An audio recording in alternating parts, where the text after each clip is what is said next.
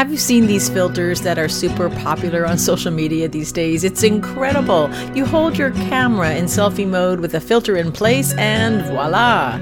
Perfect skin tone, large colorful eyes, long lush lashes, lips, teeth, hair, everything perfected, with not one flaw in view. It's tempting to post as if that's really you, and people do. Of course, if you have actual relationships in real life, there's no way to live up to that version of yourself. Even on your very best hair and makeup day, you couldn't achieve that level of perfection. What if there were a filter you could hold over your heart? What if instead of holding your phone in selfie mode in front of your face, you could hold it over yourself and see a perfected heart? You know, God's Word doesn't give us a filtered version of life. When we open it up and read the accounts, we see unfiltered reality. Instead of filtered idealism, the Bible allows us to see the raw, real, flawed, rough, even hateful and hurtful actions of people. And not just the bad guys you expect to be awful, but the ones who were God's chosen people.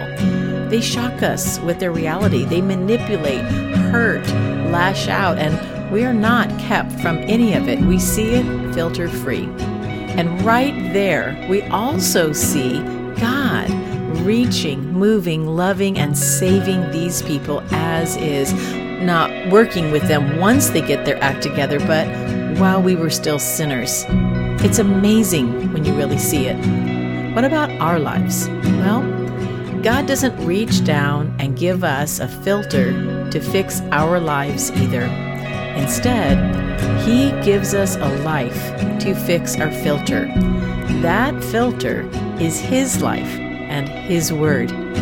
For the Word of God is living and active and sharper than any double edged sword, piercing even to the point of dividing soul from spirit and joints from marrow. It is able to judge the desires and thoughts of the heart. Hebrews 4:11 we need to see and live in God's way, fearing and trusting Him. And then we have a filter that allows us to see how things really can and should be in His grace, His power, His loving kindness, and strength.